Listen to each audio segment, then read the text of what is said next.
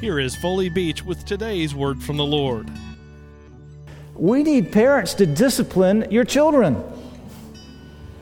If you love them, you will. It's okay to say no. It's okay to correct them. It's okay to teach them a lesson, even if it's a hard lesson to be learned. It's okay to take away privileges. And why? It says here the Lord disciplines his children, so should we. The Lord's discipline is out of love. Ours should be out of love too because we care for them. No one likes discipline. Our kids don't like it. We didn't like it. Discipline works to bring us righteousness and peace, it bears fruit down the road.